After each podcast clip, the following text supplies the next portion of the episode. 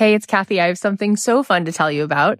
You may know that the doors are open to my new program, The Abundance Method, but if you enroll by May 15th at 11:59 p.m. Pacific, you're going to get my signature business program also made to do this. That's a $3,000 program that you are going to get for free included if you sign up by May 15th, just before midnight Pacific time. Made to do this is a phenomenal program that has helped thousands of souls to start businesses, to be able to make a living doing something that they love this is an incredible deal. You don't want to miss it. Go ahead and sign up at cathyheller.com slash join. If you're honest and people get a sense that it's real, you have an advantage. You have that trust and appreciation of your audience for being vulnerable like that.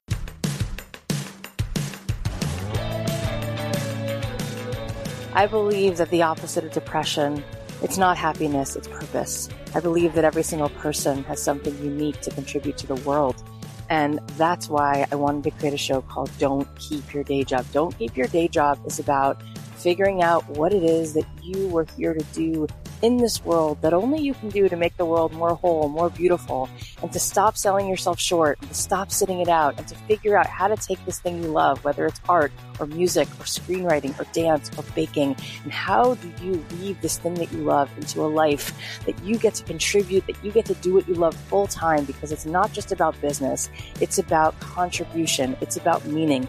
That is what we seek that is what we truly want. And you absolutely are here to serve the world. And I want to help you figure out just how much value you have inside of you. And every single week, we're going to be talking to people who have something to add to help you get out of your own way, to help you be more successful, to help you be the truest expression of you. My name is Cathy Heller. I'm so glad that you're here. Let's dive in. Thanks to Athletic Greens for supporting Don't Keep Your Day Job. Athletic Greens is an all in one health drink with 75 vitamins, minerals, and whole food source ingredients to help support your body's nutritional needs. Get a free year supply of vitamin D and five free travel packs with a subscription by going to athleticgreens.com slash dreamjob. Also, thanks to 1-800-Flowers. Remember, Mother's Day is this Sunday and 1-800-Flowers has what you need. To order last minute Mother's Day bouquets, arrangements, and gifts, go to 1-800-Flowers.com, click the radio icon, and enter code DREAMJOB. Also, thanks to ShipStation. With ShipStation, your small business can now access the same rates usually reserved for Fortune 500 companies without the contracts or commitments. Go to shipstation.com and use my offer code DREAMJOB to get a 60 day free trial. And thanks to Canva Pro. Canva Pro is the easiest way to create presentations like a pro with thousands of free templates and time saving tools. Get a free 45 day extended trial by going to canva.me slash dreamjob. Hey guys, it's Cathy. Welcome back to another episode of Don't Keep Your Day Job. I'm so excited because today John Ondrasik is here. He is the lead singer for Five for Fighting. And not only have I loved this band for so long, but what makes this extra special is it was really such a meta experience being able to interview him because he came in as a guest to speak live in front of my program made to do this. I do this 12 week signature coaching program. And by the way, we are doing a pre-sale right now over the next 10 days. You can get in at the current price. When we actually officially launch in a few weeks, the price will be going up $1,000. So if you want to get in for a $1,000 discount, I would definitely go check it out. Go to madetodothis.com. You can check it out. But Made to Do This is very sacred. It is a 12 week interactive, intensive coaching experience where you will have a total paradigm shift. And during the program, we step into our calling.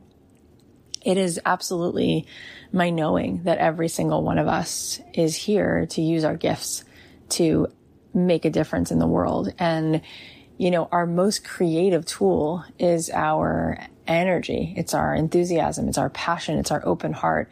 We can change the world so much more through our energy than through the physical, through what degree we have or through where we live or our zip code. None of that matters. What matters and what creates worlds is that open hearted, fully passionate, like vision. And during the program this last time, we had talked about the song John Ondrasik wrote, Five for Fighting song, World. What kind of world do you want? Think anything. Let's start at the start. Build a masterpiece. Be careful what you wish for. History starts now. And we talked about that song and I told them, I want you all to go home and play that song. Find it on Spotify. Find it on Apple Music. Go, go listen to that song because it's really what we're doing in this program. We're really envisioning what kind of world do you want? Let's be expansive. Let's really realize that every single one of us has the power, like Harold and the Purple Crayon, to draw the world the way we want to see it and to truly, truly set the world ablaze in, in the magic that is our heart. And the day after we, we, we all talked about that song, I said to my producer, Emma, wouldn't it be cool if John Ondrasik would come talk to the class and actually sing that song for us live? And she reached out to him and he said, sure, I would do that. So we're going to play for you right now that conversation. And at the end of this, he's actually going to sing that song for you live. So now you'll have the full context. And if you have any questions about Made to Do This, you should come on over to my Instagram at Cathy.Heller and you can DM me, my team or myself. We'll get back to you. You can also go to the website, madetodothis.com and check it out. We have amazing guest experts coming in. The next session will begin in June. Gabby Bernstein will be coming in to do a session as well as Chalene Johnson, as well as Alli Webb, founder of Drybar and many other just awesome souls. And that program is all about finally taking true inspired action. We've just graduated last week. Almost 900 souls, 888 people graduated from that program. We had over 500 people live on the graduation call because it is a vortex. I highly encourage you to check it out because we are going to officially open it for enrollment next month and we will sell out. But I am just wanting to let you guys know because you're my people, because you're in the sort of inner circle. I wanted to let you know that there is um, an opportunity to get in now and to get in at the current price. You can go to madetodothis.com and check it out. So to give you more background on John Ondrasik, he's a multi-platinum Grammy nominated singer-songwriter, a musician, a producer, and he's the one-man performer of Five for Fighting. He's responsible for some of my favorite songs like Superman, A Hundred Years, The Riddle, and World, and so many more. Five for Fighting has sold over two and a half million albums. His songs have been featured in over 350 films and shows. He's penned tunes for artists ranging from Josh Groban, Tim McGraw, and also the Backstreet Boys. And he's performed at Lincoln Center, the Kennedy Center for the Troops for past presidents and fancy world leaders, NASA, and Richard Branson selected What If as the theme to his Virgin Unite charity. John calls himself a 20 year overnight success, and it really is just an incredible story of resilience and continuing to fight for what lights you up. He was so generous to come and be a speaker for our program made to do this. It was so surreal. So I want you to stick around to the very end because we will play for you John's performance of World. It was such a beautiful thing that he did that. It just meant so much. All right, without further ado, please welcome the one and only John Ondrasik. Hi, John. How are you? I'm good. How are you? I'm good. Thank you so much for being here. So, we have this program, the signature program called Made to Do This. And we, as one of our assignments a few weeks ago, listened to your song Worlds and the idea was to go home and listen to it and cry your eyes out. Yeah. And well, that part's optional, but most of us did. and then to uh, make a map of a world that you'd want to live in. People had mm. worlds of just such goodness and such beautiful things. And I, I think what you've done with your music is you have opened up the possibility that we can create worlds through opening our heart, through sharing. But I want to talk about you and your journey. I think it's so inspiring. So, can you tell us a little bit about that period between where you were and where you wanted to be? Yeah, it's kind of a long, wacky story, like most artistic success stories. A lot of things have to line up. You know, I started, uh, I love music as a kid. My mom was a piano teacher. So at two years old, she put me at the piano and I kind of enjoyed it. And and she taught me to play and then she wised up and she sent me to her friend another piano teacher because you never want to teach your kids. Sure. And so i kind of learned piano but i i loved music growing up you know as in elementary school there was no funding for music. So my mom kind of came in and she put on musicals and so i was tony in west side story you know singing like a chipmunk. And you know continued to love music and then my, my mom was very wise. When i was kind of 13 kind of would rather go play basketball or skateboard or hang out with my friends. She let me quit the piano. And I do think it's a good lesson about, you know, especially if you have kids who may be artistically inclined, you know, you really have to have the passion for it. And by 13, I had the skills and it was kind of like, all right, if you want to do this, great. If you don't, go do something you love. And then I started writing songs because it was more fun than practicing. And, and I loved the Beatles and I loved Elton John and I loved Prince and I loved all these artists. So I started writing songs around 13, 14, kind of found a passion for it. My dad gave me a, a deal on some recording equipment that I would go work for the family business three or four days during the summer, and he would buy me this old reel to reel tape machine. And so I spent a lot of my time just kind of in my room learning how to record and kind of produce. And at that time, drum machines were just coming out, so technology was changing. And, you know, through college, I just wrote thousands of songs. And I, you know, in high school, I'd be the guy that showed up to party and I'd play, you know, Journey or, you know, you know, and uh, it works, yes, man. Sometimes, yeah. Journey, Queen, Queen tends to work pretty good too. And I kind of pursued music while I was going to college. And because my mom was a musician, you know, we kind of knew the odds of this being a career. So I, I majored in mathematics. I, I, I didn't do it for any other reason that I figured, you know, I could get a decent job with that degree. But of course, I was spending most of my time writing and singing in my dorm room and but I, I got my degree as kind of the fallback position. And I got very lucky because I said, you know, my parents were very supportive. I don't think they ever thought I could make a penny at it, but they saw how hard I was working at it. And uh, they saw how passionate was I was about it. So I had the luxury of, again, kind of working at the family business out of college. And it was kind of funny because, you know, I was this kind of long haired rock guy. And uh, the family business is a manufacturing business. It goes back to the 40s It's called Precision Wire Products. And so I could kind of come in, put on my nice suit and interact with the bank and help my dad and do that. And then at night go on auditions and write. And so it really allowed me to have a flexibility instead of just getting the nine to five to pay the rent and really have a hard time, just the energy and bandwidth to pursue music. So, you know, I started playing little clubs down in Hollywood and, and uh, had some friends. I, I joined a band with all the ex members of Pat Benatar's band when I was 21 and they were all 40. And we actually almost got a record deal. And, and the, the music that was kind of more kind of pop metal, you know, it really wasn't my, my strong suit. And then this band Nirvana came on the scene and right. that pop metal thing was over in a week, which for me was kind of a blessing. And, and I went back to the piano and I just started writing my songs. And I tried, you know, as you mentioned, you know, from basically 18 to 27, 28, I, I grinded. I was passed on by every record company. And I was playing this little piano bar, believe it or not, on Melrose and Vine.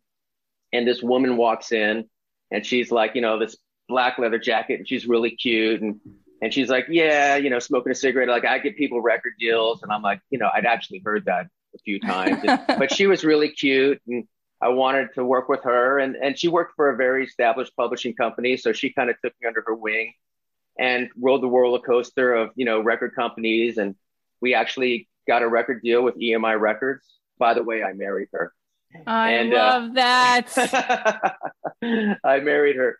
You know, so the, the nice thing is my wife, she was the expert, and I lived off her couch for five years. I, you know, I was making very little money, and but it was great because we kind of rode the roller coaster together. And again, a lot of it was rejection and, and got a record deal on EMI Records. And it was amazing because the president of the label produced one of my favorite records, Tori Amos's Little Earthquakes, one of my favorite records. Love Tori Amos, piano player, songwriter, singer, eclectic.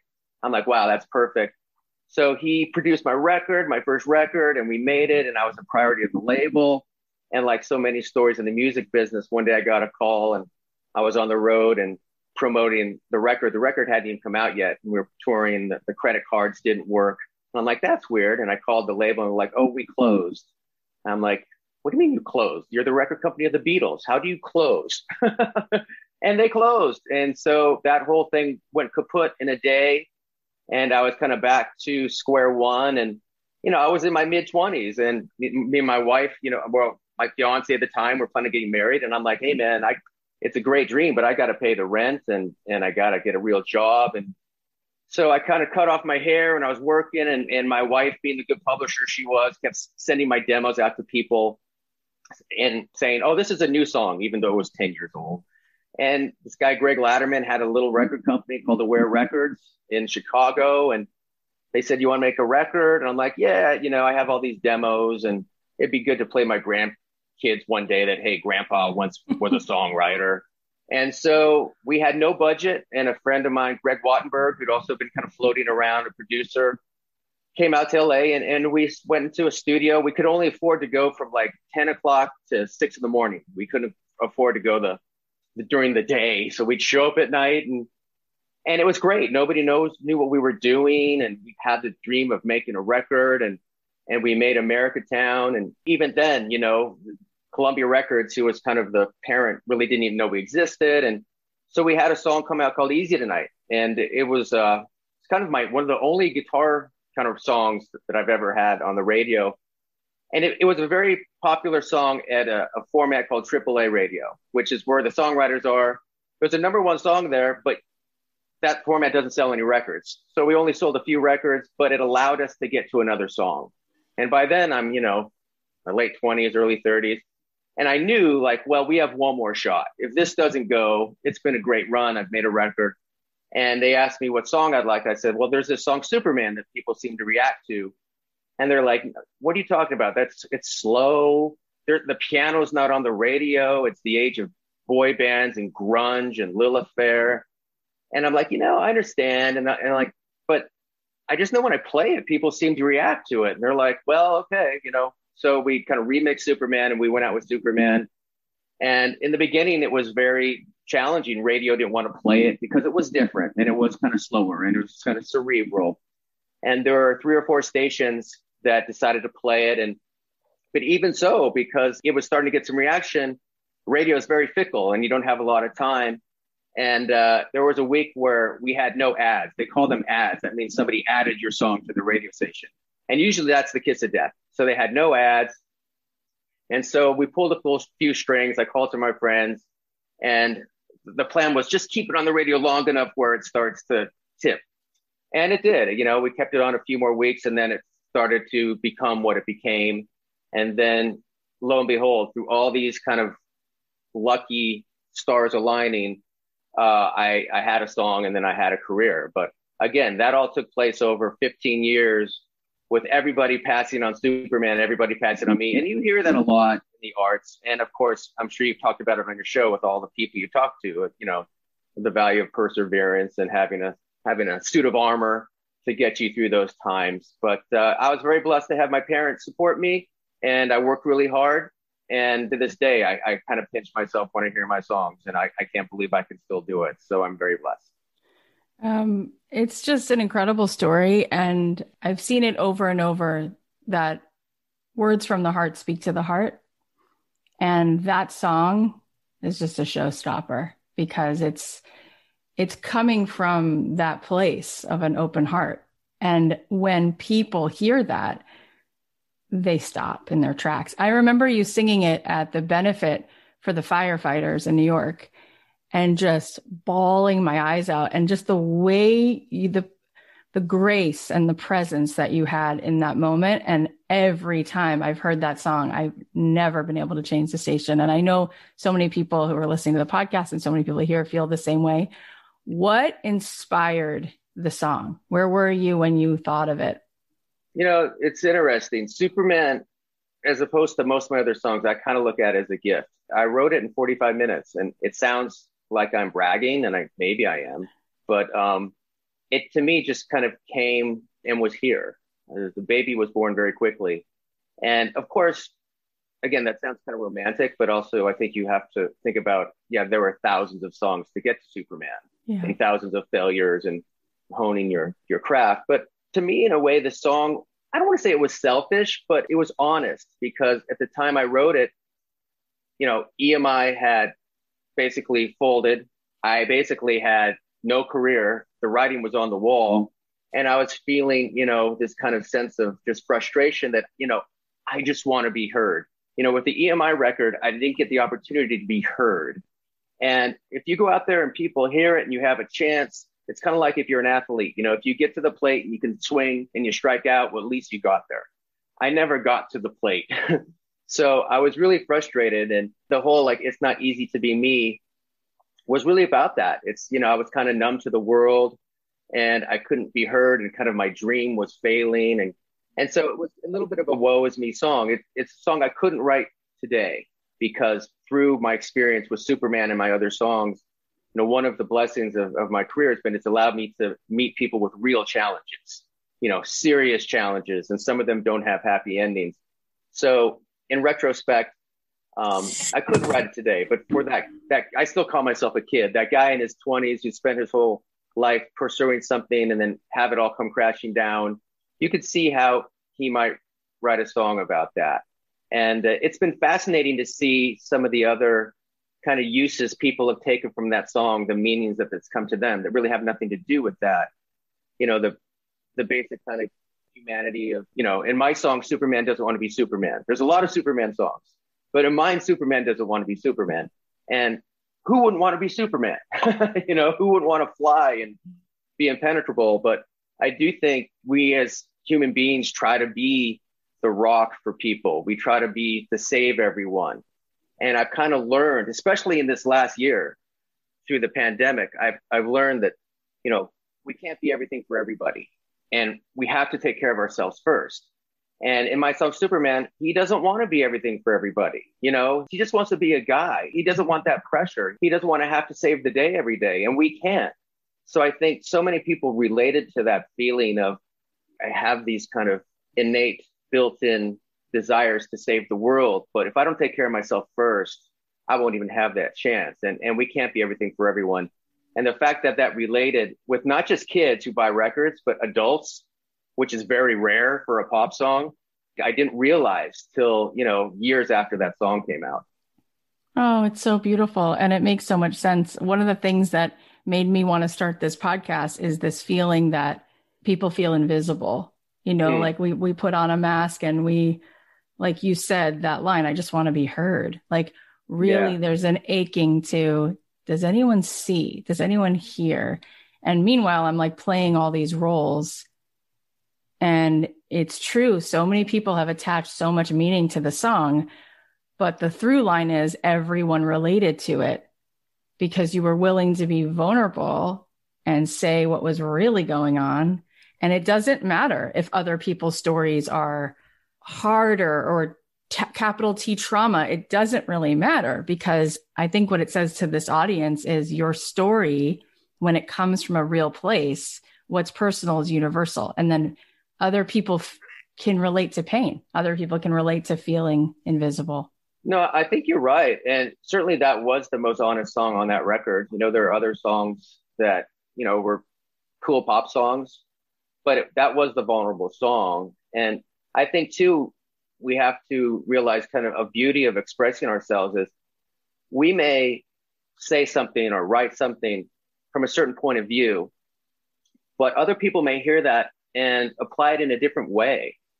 And that's the beauty of music to me. And, and I think I, I, realized that when the first Iraq war came out, a lot of the, the troops were emailing me about some of my songs, but they would use them in totally different ways. Some would say, I use your song to pump up or, or I use your song to forget about where I am, or I use your song to escape or to calm down. And that really hit me because I'm like, you know, if you're honest and you put it out there, people will take it and apply it to themselves how they need it. And I think that's the beauty of expressing yourself, whether it's on a podcast like this, like what you just said, I'm sure had an impact to all the people listening, but it may be different things because they have their own experiences, they have their own needs. It may be insightful in one way. So I think you're right. I think you know, I, I tell my daughter this all the time. She's a aspiring theater major and trying to get into the arts at, at college. And it's like, you know, people can see through when you're contrived. There's some very successful contrived shows and people do that and there's formula. But if you're honest and people get a sense that it's real, you have an advantage. You have that trust and appreciation of your audience for being vulnerable like that. And it's hard to do. It's hard to do because especially, you know, no matter what you do in the arts, there will be people that ridicule you or you'll be embarrassed or somebody will make a snide remark. So you have to have a certain spine and courage. And that can be tough to have critics and rejection. And then all of a sudden, God forbid you become popular, then, you know, and then Twitter comes out and then forget about it. You need right. like five shrinks. There's so many things that contribute to success besides the actually art side of it, you know, the song side. I think for me, maybe 10% of my success has been because I can write songs people like there's so much more that goes into it. And that's why you see so many people who have much more talent than me um, not figure it out. Yeah, but that humanity in you is such a through line in all of these songs. Um, oh, well, yeah, and everybody everybody knows that, and it's so rare. I feel like people so easily write to please other people, or they start becoming this thing that's it doesn't feel like it's sincere. And your songs all have this thing, which is meaning. There's so much meaning in all of these songs. This conversation is so good, but before we keep going, we're just going to thank our sponsors. I always get messages from you guys saying, I opened my online store, I'm doing what I love, and people actually want to buy my products. And I love hearing this, but I also know that when orders are coming in fast, the hard part is shipping those products out. Luckily, ShipStation makes it easy. With ShipStation, it's simple to import, manage, and ship your orders out fast for a lot less money. It's no wonder ShipStation is the number one shipping software for e-commerce sellers with more five-star reviews than anyone else. You can import orders from any sales channel, ship with any carrier using our deeply discounted rates, and automate just about any shipping task so you can spend a lot less time on shipping and a lot more time growing your business. Whether you're selling from Amazon, Etsy, and maybe even your own website, ShipStation funnels all your orders into one simple interface that you can manage from anywhere, even your cell phone. You'll even get access to amazing discounts with major carriers, including UPS, FedEx, and USPS. Easily compare carriers and choose the best solution every time. I think it's so great that they're making discounted rates accessible to small businesses. I think it's so great that they're making discounted rates accessible to small businesses without the contracts or commitments. Ship more in less time. Just use my offer code DREAMJOB to get a 60 day free trial. That's two months free of no hassle, stress free shipping. Just go to shipstation.com, click on the microphone at the top of the page and type in DREAMJOB. That's shipstation.com, enter offer code DREAMJOB, make ship happen. Canva Pro is the easiest way to create presentations like a pro, whether you're presenting to your team, students, or clients. You can even save time and inspire your creativity by using one of Canva Pro's thousands of free designer made templates and layouts. We love them because they're customizable and we can make high quality, high resolution presentation in minutes. Plus, you can design, collaborate, share, and present on any device. With a subscription, Canva Pro has everything you need in one place, including a collection of over 75 million premium photos, videos, audio, and graphics. We've used plenty of graphics from their library and I know we still haven't even scratched the surface of what they have to offer. In fact, we just had to do our Made to Do This graduation celebration and we used Canva Pro to make a slideshow and celebrate our students. It was really easy to put together. Plus, we were able to add these little animated graphics in the background and play some music to the background to make the presentation really pop and everybody loved it. Wow your audience with Canva Pro, the easiest way to create presentations. Get a free 45 day extended trial by going to canva.me slash dreamjob. That's C-A-N-V-A me slash dreamjob to get your free 45 day extended trial. So let's talk about some of your other amazing songs. Each one feels like a child, you know, that you birthed into the are. world. So a hundred years. So yeah, where were you when you came up with those lyrics? Like where where is that story from? Yeah, so that one, you know, hundred years, that was a big deal because you know Superman had come out, and at that point, even though I'd had some success, I was a one hit wonder. I was a Superman guy. And I've seen other artists, and I kind of did this too. You know, your tendency is, well, that works. So let me just write that song again a little different. Mm-hmm. And a lot of people do that, and sometimes they have success, but usually it doesn't work because you're not going to eclipse that song. It's going to be a B version of that song. Mm-hmm. And and I made a record. You know, that it was really again kind of be careful what you wish for, right? Because I wanted success and I wanted to be able to do this. And all of a sudden I had a hit and I had a budget and I was working with this great producer and Montecito with a band and we're recording every day. I felt like the Who, you know, living the dream. And, and we made my kind of art record that I still think is my best record, The Battle for Everything. But there wasn't like the song to follow Superman. And I knew that. And that's probably why I made the record because I didn't want to just sit around all day trying to write, you know, Superman 2 but I knew I had to have that song. And so a year went by and the record company was very angry and we'd spent a lot of money and the pressure was on and what are you going to do? How do you follow it? And I'd written a few songs. And I, I did have this kind of feeling, you know, at that time in my life, it was kind of an amazing time actually. My my son was born while I was making America Town. My daughter was born kind of the week Superman went number one.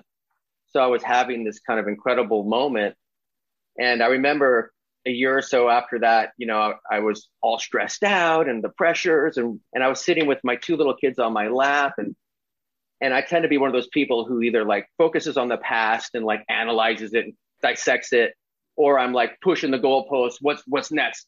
Yeah. And I had this day, you know, we're just sitting there and I was under a lot of stress. And, and I'm like, you know what? Look at these two sitting here. I've had a song that made a difference. It's like, it really can't get better than this. And, and we've always talked about live in the moment, appreciate the moment. But I think you'll notice a lot of my songs are little post it notes that we all kind of try to remind ourselves, you know, and 100 years is just a post it note of, hey, appreciate where you are. Don't get so lost in the past or the future that you forget where you are. And if it's great, enjoy it. If it's not, understand that you're in it.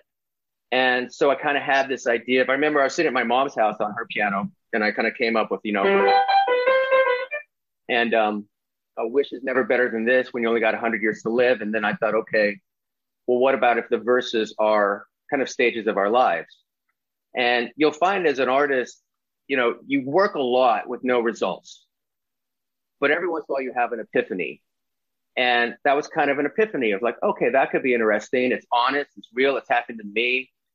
And this time it didn't take 45 minutes. It took like four months. And I wrote hundreds of lines to get the third of you here. This was really the song crafting process. It wasn't a gift.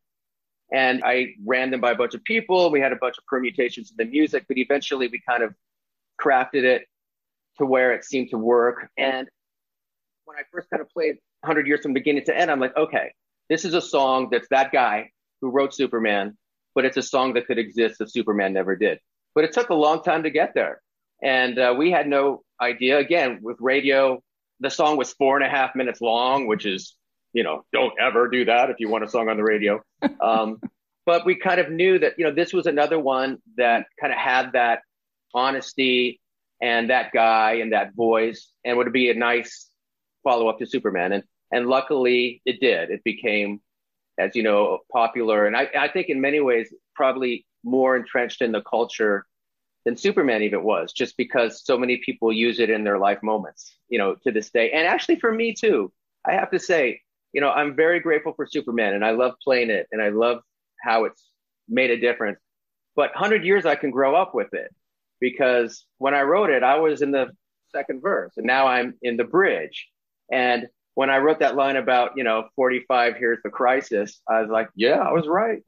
Here I am. I'm 45 in the crisis. And now I'm in the bridge. And so 100 years, I think one reason it stuck around is we can all grow up with it. And there's always a place for us in it. I just can't even imagine what it feels like to be you when, you know, there's certain songs like Somewhere Over the Rainbow. There's mm. certain songs like that song, which you're right, everyone's played it. People are saying now in their wedding montage, when their kids are born at bat mitzvahs, like it's the song that in an instant, when you hear it, everyone gets the lesson immediately. And music is so powerful that way that in those four minutes, you are completely transported to what matters most, to what you really want, and to be the person who's been able to hold that moment, those four minutes of moments for millions of people.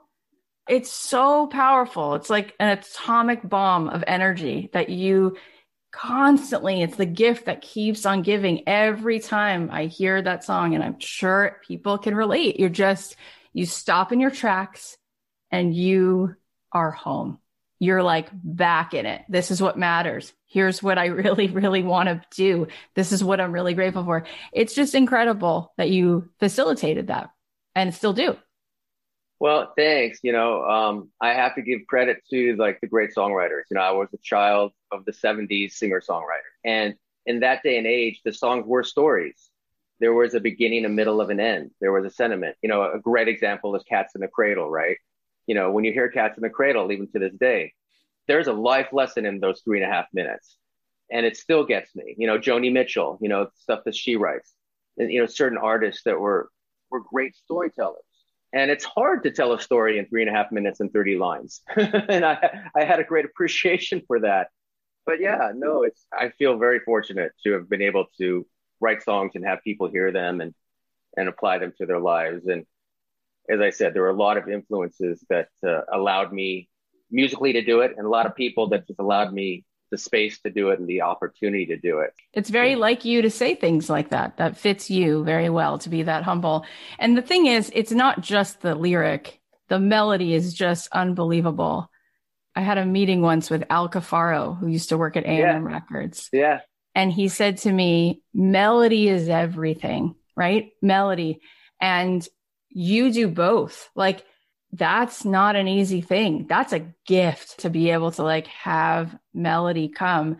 And I wanted to talk about that for a second because I think we are in a world where everyone talks about hustling and grinding and pushing and pushing. And in both of the stories you just told about those two songs, the initial moment was from stepping back, right? Like you were stopped, the kids were on your lap. The other one, you know, you said like, oh, like it was just like a gift. It just got handed because I like dropped in. Like you said this in your own words, but I feel like for creatives in particular, we have to create the space to have the divine download or the inspiration. And we live in a world that's like, it's so about like push, push, push, find it. Like it's, and that's not necessarily the most productive thing.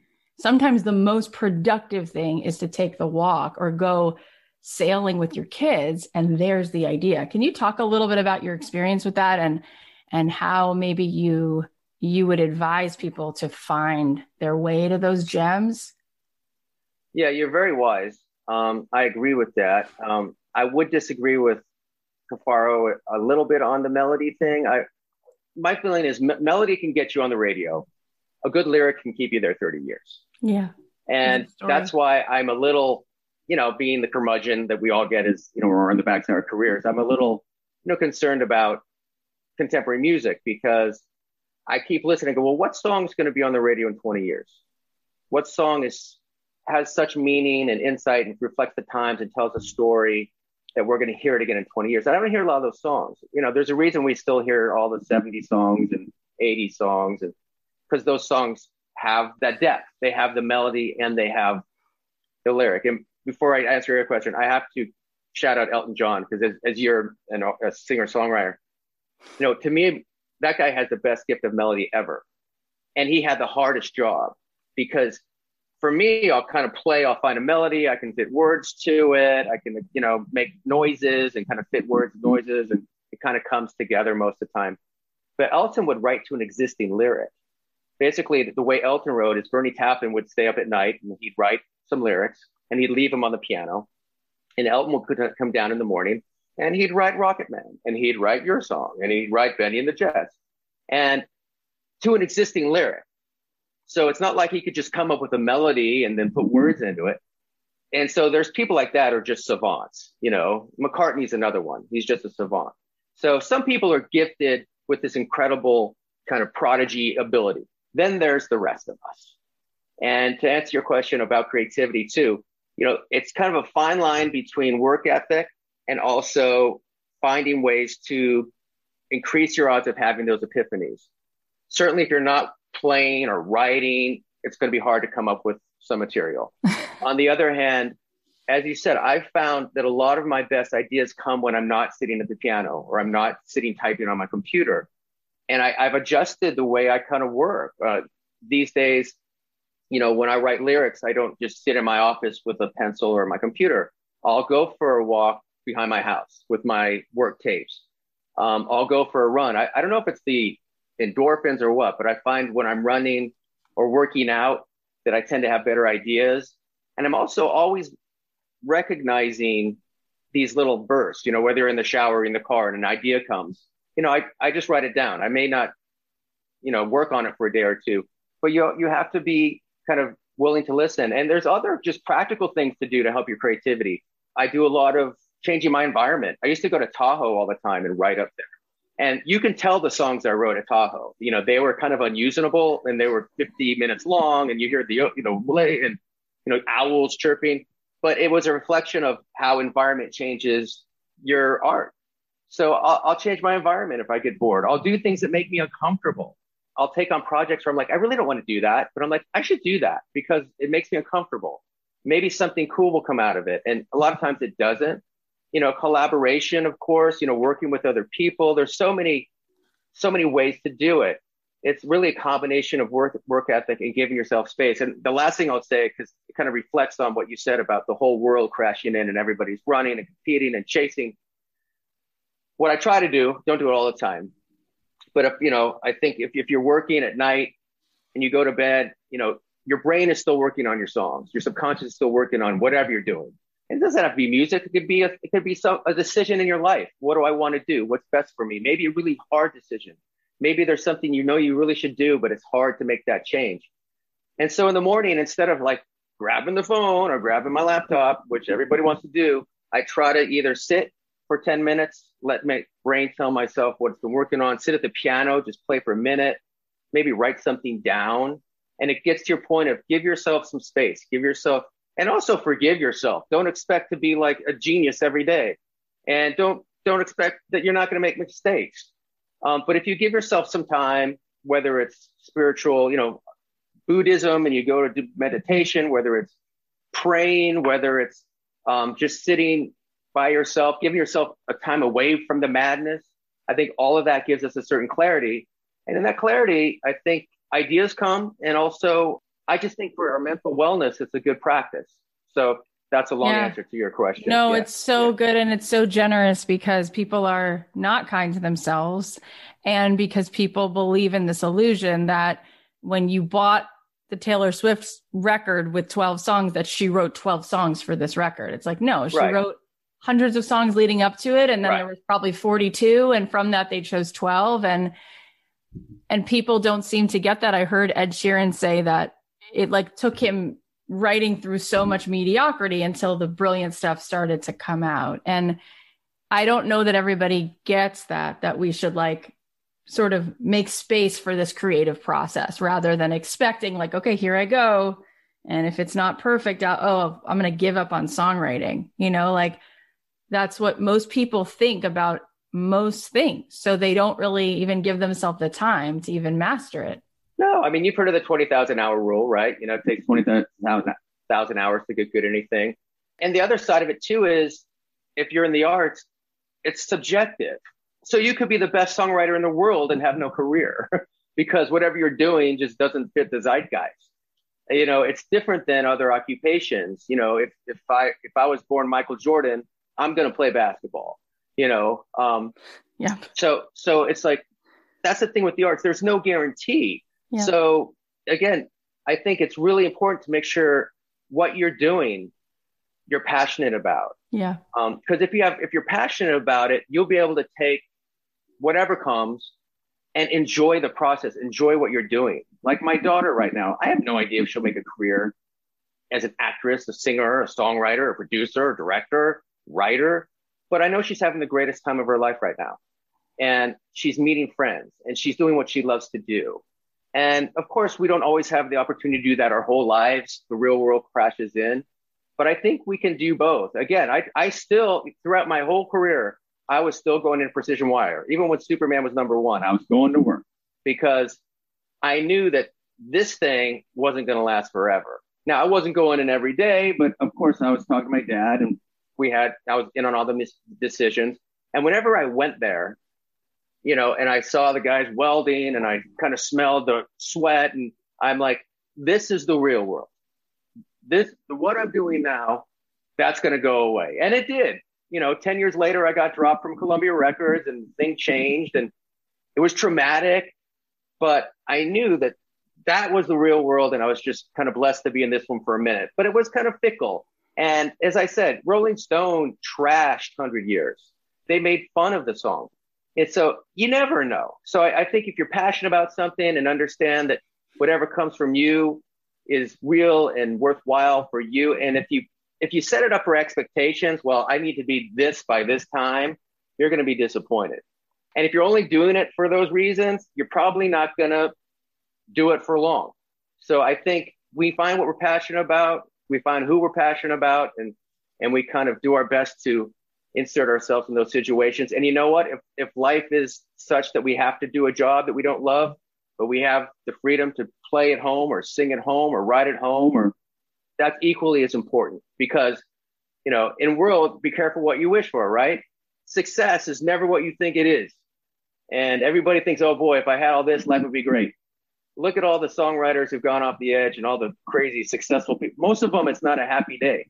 So, you know, I think we always have to realize that the, the grass is not always greener. And using that cliche is another reason I'm not the greatest songwriter because I use a lot of cliches in my songs and I'm proud of it. uh, it's so good. It's something that's so rare to hear on the show. I, it's hard to believe that you were still going into this to work when you were selling millions and millions of records, which by the way, that almost doesn't even happen that way anymore. Like there's so much content now that like for yeah. that to happen, you were, you are and have been super successful. So to, to think that you were going into work is just amazing. And I think that that's such a gift what you just gave to people because we do feel it is all or nothing. Okay, we have a few more things to talk about, but first we're going to take a quick ad break. We're all juggling busy schedules and sometimes we end up sacrificing sleep or exercise or the nutrients our body needs to thrive. Athletic Greens is here to help. They have a daily all-in-one superfood powder that's an easy and delicious option to get optimal nutrition in a super convenient way. One tasty scoop of Athletic Greens contains 75 vitamins, minerals, and whole food source ingredients, including a multivitamin, multimineral, probiotic, green superfood blend, and more. And it works whether you eat keto, paleo, vegan, dairy-free, or gluten-free Plus, it contains less than one gram of sugar without compromising on taste. I've been taking athletic greens in the morning and I love how quick and easy it is. It just takes a few seconds to mix the superfood powder with some water. And just like that, I've taken care of the nutrients I need for the day. It's really helped my energy and digestion and I feel good that I'm treating myself right. Also, it's taken away the hassle of tracking multiple products or pills. So now I can direct that bandwidth somewhere else. So whether you're looking for peak performance or better health, Athletic Greens makes it tasty and efficient to invest in your energy, immunity, and gut health every day. To get a free year supply of vitamin D and five free travel packs with a subscription, go to athleticgreens.com slash dreamjob and join health experts, athletes, and health conscious go-getters around the world who make a daily commitment to their health every day. That's athleticgreens.com slash dreamjob to get a free year supply of vitamin D and five free travel packs today. Listen up, all you last minute Mother's Day shoppers. You know who you are. There's still time to make this Mother's Day her favorite, but you have to hurry to 1-800-Flowers.com. 1-800-Flowers has amazing deals on Mother's Day gifts from bouquets and plants to gourmet treats and sweet surprises. It is everything you need to make sure that mom feels the love and appreciation on her special day. I love having flowers around the house, so I was super excited when they sent me a bouquet. They really brightened up the room and they smelled so good. I definitely want to send a bouquet to the special women in my life, my mom, my sister, because they have always been my biggest cheerleaders. You can choose from roses, lilies, daisies, palms, and all blooms from 1-800 Flowers are picked at their peak. Plus, they're available for same day delivery to ensure freshness and guarantee that mom will be amazed. This is your last chance to lock in these amazing Mother's Day deals, so order today, only good while supplies last. Remember, Mother's Day is this Sunday, so take care of all your gifting needs with 1-800-Flowers.com. To order last minute Mother's Day bouquets, arrangements, and gifts, go to 1-800-Flowers.com, click the radio icon, and enter code DREAMJOB. That's 1-800-Flowers.com, code DREAMJOB. I actually, I didn't even know I was going to share this with you, but so I was signed to Interscope and I was signed to Atlantic. I was dropped from both and I was working with Ron Fair on a record and he was mm-hmm. very, very sweet. But I actually had this feeling that I was going to turn into something I wasn't. And I knew all of a sudden, like, this wasn't going to work out, you know, and it didn't. And he called me and said, Kath, Jimmy Iovine's going to drop you. This isn't going to work. I'm like, yeah, I can't be this thing. I can be that thing, you know? And I can't believe I'm going to tell you this. I messaged you on MySpace. Oh, wow. And this is like you were really famous. Like you were already really famous. And I reached out to you because I got dropped and I was like, you're the kind of person I wanted to be, but I'm being told I have to wear different things, write different songs. And I wrote you this note and you said, send me one of your songs. And I sent you and you, were, you said, well, it doesn't matter. This is a great song. And I was bawling. I couldn't believe that you wrote me back. And I was nobody, like, nope. So I was signed, but nobody knew who I was. You were just a kind person who act, I want everyone to hear that. That's a true story. You wrote me back on MySpace, and if I still had an account, I'd show you a screenshot. uh, That's cool. I mean, I think, but I think you're just kind of making my point because in an alternate, you're a really nice person. Yeah. No, no. In an alternate universe, your song was the hit song, and I was the one emailing you who got dropped. Again, that's the reality of the arts. And I've seen it so many times at labels where, hey, Vanessa opened for me. Everybody was chasing it. They were chasing me. They were chasing piano playing people. Yeah. But I've seen these music executives have their vision. They have their kind of box they want you to check. And a lot of times it's because they're scared to do anything new. Because if they if they do anything new and it goes bad, they get fired. If they just chase what's happening, they don't. So yeah. you, you like so many artists kind of get stuck in that thing of how do I kind of walk that record? And again, that's why I was so blessed when I made my first record. Columbia Records didn't know I existed. If they did, I could never made that record. They would have heard Superman once and go, get rid of this guy. You know, it's wow, too slow. That's such a you crazy perspective. But yeah, so, that's so crazy. a lot of it, a lot of these things that seem like challenges, I was so lucky. And I was also very lucky that I didn't have success till my late 20s. You know, so it's very hard to have success young because you think it's all about you. I knew, I knew how lucky I was and how many people were there. But again, you're the perfect example of there's so many talented people who never get heard and that's why I feel so lucky. And and that's why I would always, I still, you know, I love to hear music and email people back. And but the nice thing about today is you don't need a record company now. You know, the nice thing about today is you can do your songs, you can put them on YouTube, you can go sell 300 tickets, and you can do it that way. Because you know, when you kind of came up like I did, we were kind of hostage to that 20 artists right. on a record company. And also, we were at the age where they weren't waiting. You know, yep. Bruce Springsteen took three records to, to hit. When you know when we were coming up, if you didn't have a hit out of the box, if Superman wasn't a hit, I was done. You know, you're done in six months. So it was a really hard time to build a career. But now, I think it's wonderful for artists who who can totally. they can do so many things. Like my my daughter loves Grimes, right? Elon Musk's girl, who you know she does fashion, she does music, she can act, you know, they're everyone's doing everything. And like even you, it's like, look, you can write your songs, you can put them on YouTube. You have a podcast, you develop the brand, you could use your songs for your podcast. You could like, and who knows where things go, you know? And that's one thing I have learned. Some of the strangest things happen when you just put stuff out in the universe. Totally. And people find it. And whether it's 10 million people or 100, it's the same result for me. And the fact, if you still enjoy writing, that's really what matters. You know, yeah. Obviously, you're good at it, and but yeah, it's it's your story resonates with me, and and there were people that responded to me. Some didn't. I won't mention the ones, but when I was 17, I'd write letters to like my favorite songwriters, and when I played the concert for New York, I got to meet some of them. You know, and that was just so thrilling for me to to just say thank you. You know, mm. thank you, Elton. Thank you, Townshend.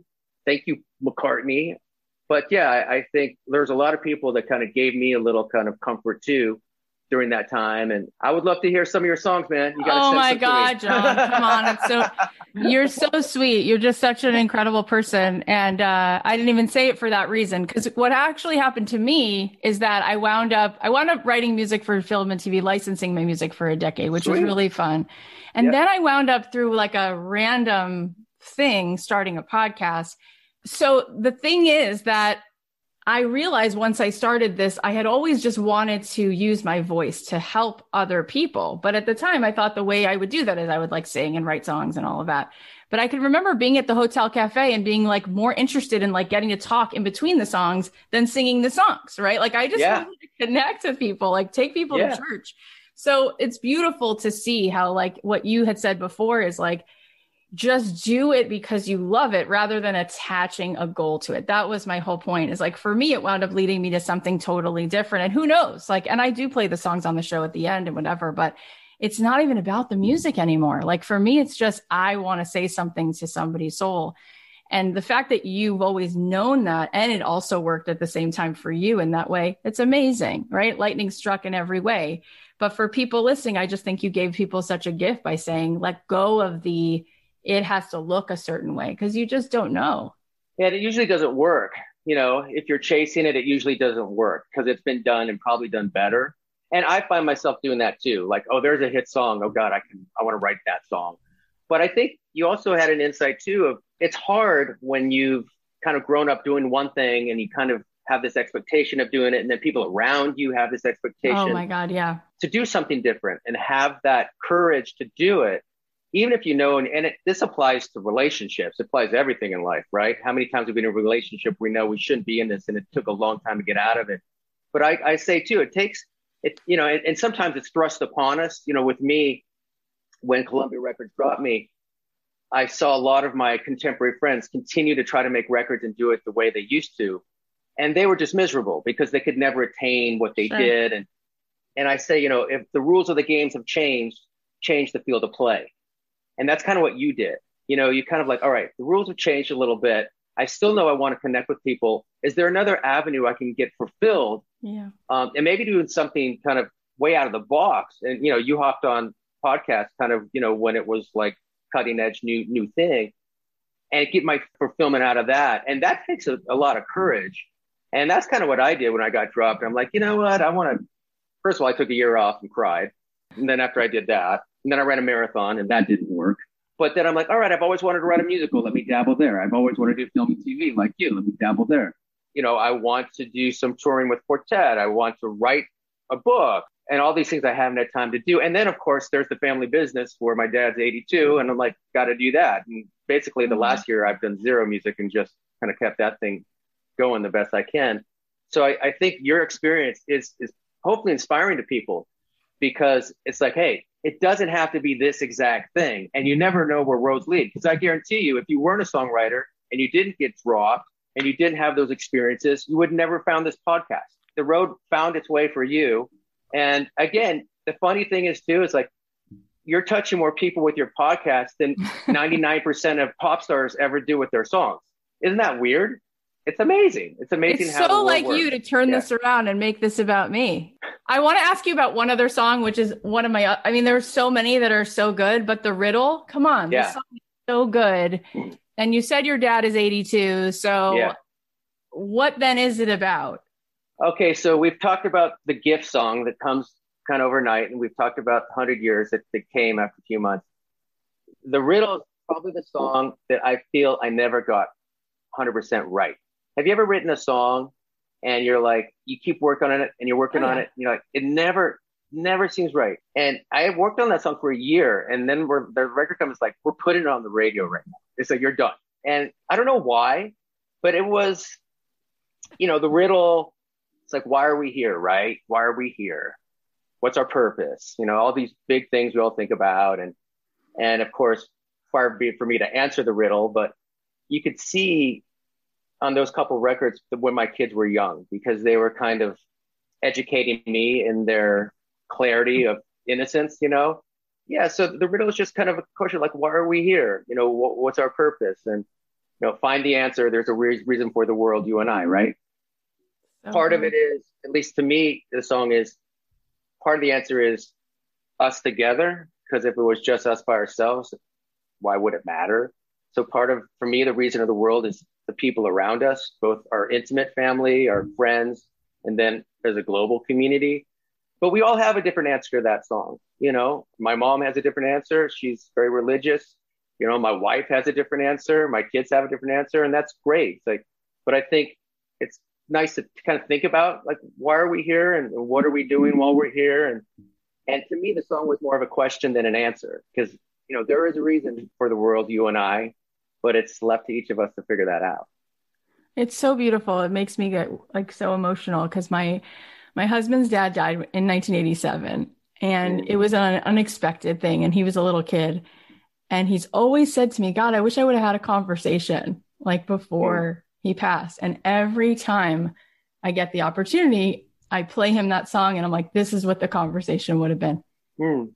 And oh. he just like gets so emotional and he's like, "Why do you do this every time?"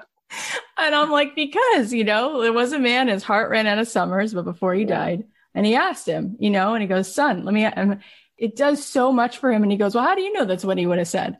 I go, cause it's so obvious. You know what I mean? Like he had one son and it's you. Like, you know, he might not have been able to say it, but come on, you know, and, and it's such a gift to him. And I'm sure so many other people take meaning in it in, in different ways, but I mean, if you would have done that with one song, it would have been like enough. But you've done that over and over and over and over and over again. You've written a song that cracks people wide open and then like hands them medicine and a hug. And it's just like, that just says so much about your soul. I can't, it's amazing, truly amazing. It's just that's like over and over who you are. And it's a, as a segue, as we're summing up, I, I do want to mention how much you care about this, the people who serve this country, because mm. that's also really unusual. I wish it wasn't. I wish it Me wasn't, too. but do you want to say why you do and why do you spend time like supporting the military in the way that you do? Well, you know, I don't have military in my family. A lot of people assume I do. But as I mentioned, you know, during the, I've always had a great respect for the military um, and their sacrifice. And as I mentioned during the first Iraq war, I started corresponding with some of our, our troops. And I kind of got this insight that we didn't see on the news. You know, the news tends to have their kind of slants. I was just hearing it from the source. I was just hearing it from the soldiers. And I, uh, that moved me and I started developing some relationships there and then started working with the USO, went down to Gitmo and that was an eye awakening experience. You know, for the first time, it was talking about like moments in life that kind of never go away. I, I have this song called Freedom Never Cries and it talks about, you know, how freedom is not free. And um, there's been a lot of sacrifice for it. And I think we in the, in the West take freedom for granted. Yeah. And I went down to Gitmo to kind of play for some of the troops down there. And I had this moment, I was literally sitting on the, the shore there in Cuba, and, and the right to me was kind of the prison where the terrorists were kind of housed and these spotlights. And in front of me, there was this little bar and these just wooden benches called Club Survivor. And, and I was playing on this cement block to these 19, 20 year old National Guardsmen who, you know, and women. There are these young kids and and I'm singing Freedom Never Cries, and I, I see like the American flag silhouetted by the moon, and in the distance I saw the Cuban guard towers with the, the Cuban soldiers with their AKs and a big fence. And I'm like, you know, on that side of the fence, I couldn't sing what I want. On this side of the fence, I can sing what I want, and I have this freedom of speech, and I have this freedom to to disagree with my fellow citizen and and my kids have this freedom and it's all because of these soldiers. And most of them are kids. They're 19 20 years old. And so i've, I've always had this gratitude not just for the world they give us our freedoms and everything we have but also as an artist ability to say what we want say free speech and frankly that's something that's under assault right now and it makes me very nervous and I work with Gary Sinise, who does amazing work. He's kind of the new Bob Hope. And through him, I meet a lot of these soldiers who have lost limbs. And we do a lot of work with Gold Star mothers and Gold Star families who've lost family members. And it's like, you know, these people sacrifice their lives or their bodies or their minds so we can have an argument about how to make the world better. And now we're kind of losing that ability. We're kind of being told we can't say what we want. And if we do say something, we're evil. And that's very dangerous. And I think we forget our, our troops give us that ability to have a conversation. So that's why I've kind of loved them and supported them. We did the CD for the troops. And even though, you know, you said you wish more artists would stand up for the troops, I do have to say, years back, I did a CD for the troops project where I made CDs with the biggest artists, their hit songs, and I gave a million of them to, to the troops and the hospitals and again, I was a young guy, I had one hit song, and, and everyone was saying no. And then I, the first person who said yes was Melissa Etheridge. And she said, Yeah, you got it. Here's my song, Come Through My Window, her biggest song. And she was a big star. And that opened up the floodgates. And to be honest, you know, me and Melissa probably have different worldviews on politics and stuff, but she got it. She's like, These people give us abilities to have the conversation, to disagree. And after Melissa, then Billy Joel gave me Scenes from Italian Restaurant and the floodgates open. So a lot of the artists did contribute. And I think whatever your politics are, you have to appreciate our, our, our troops because they, they give us everything we have.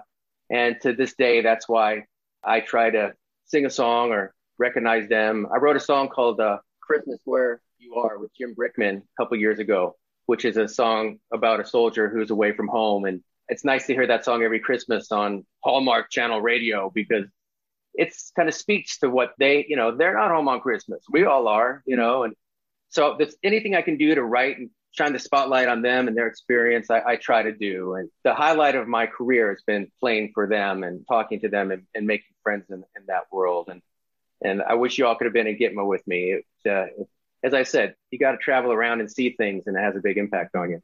Oh my God, it's so beautiful. And yeah, my husband and I, like our favorite holiday is July 4th. And we always like set up a playlist to watch the fireworks too. And um, in LA, off our balcony, we could see all these like fireworks from where we we lived.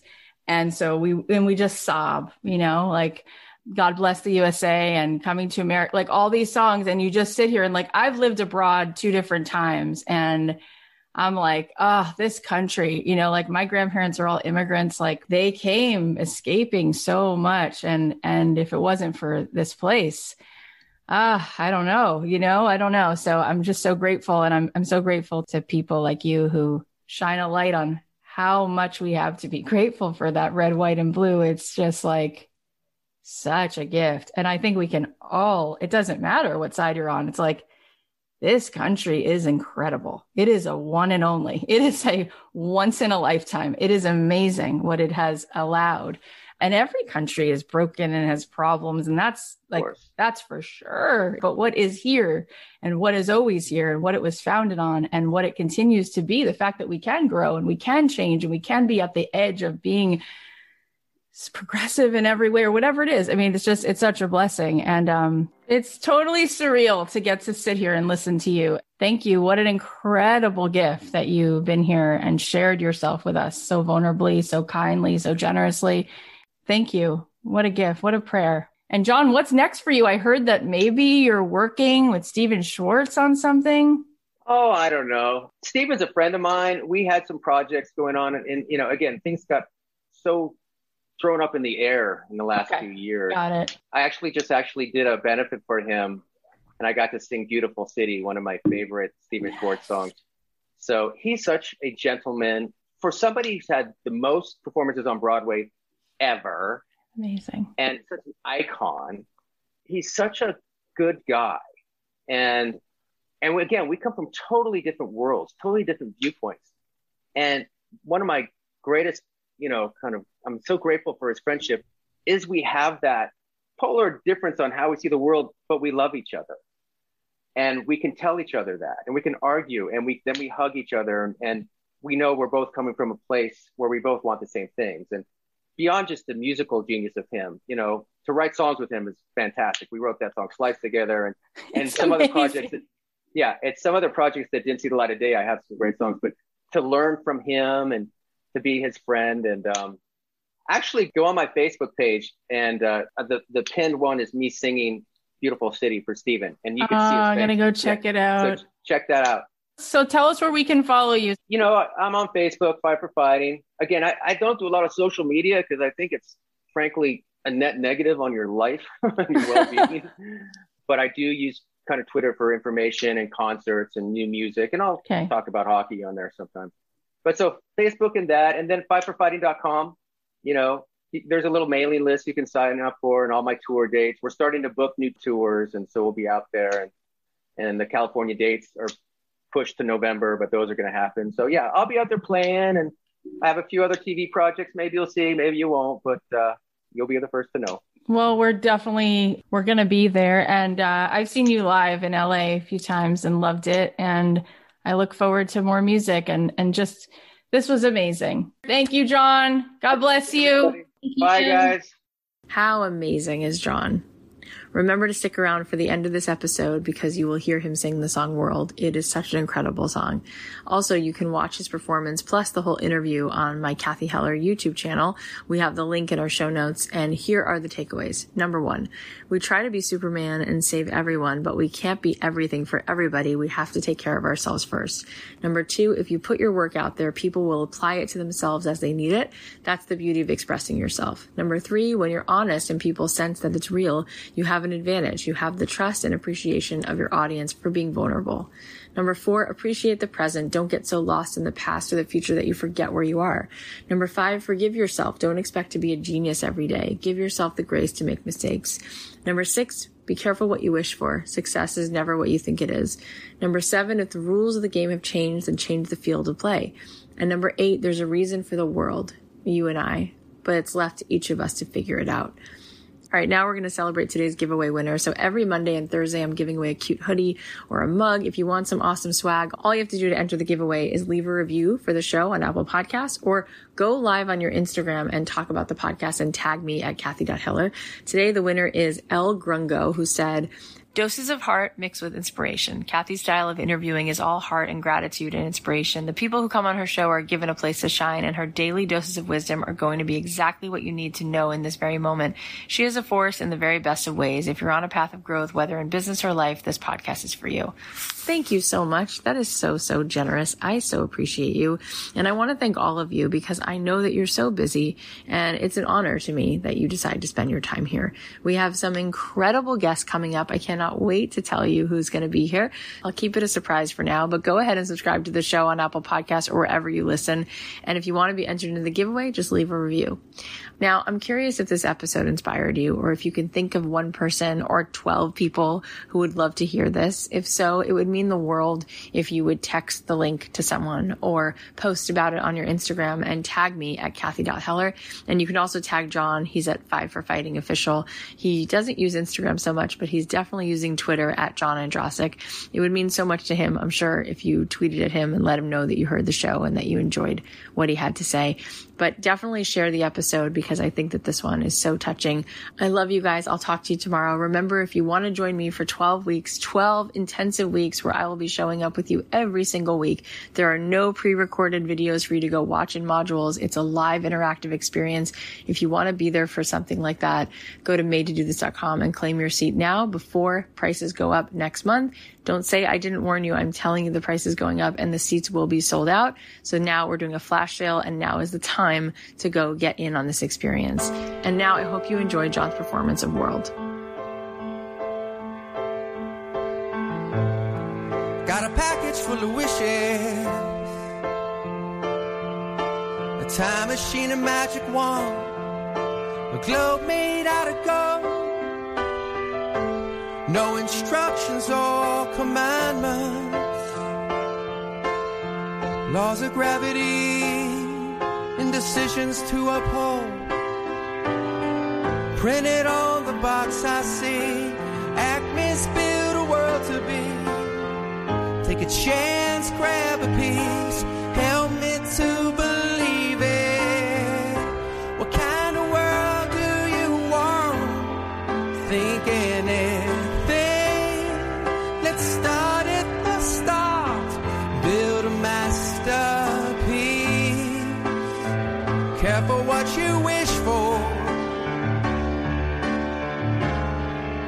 Cause history starts now.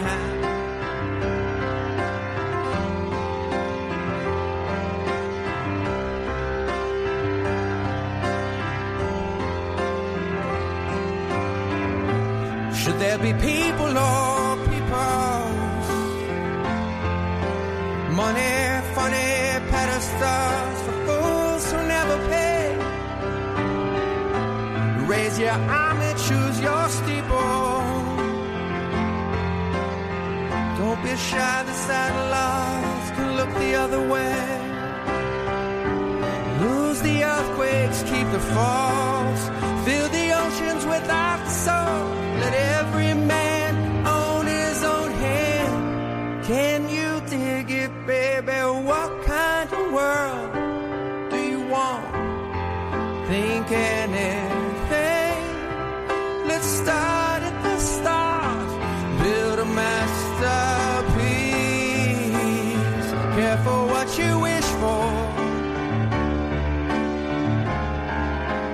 History starts now. Sunlight's on the bridge, sunlight's on the way. Tomorrow's calling. There's more to this than love.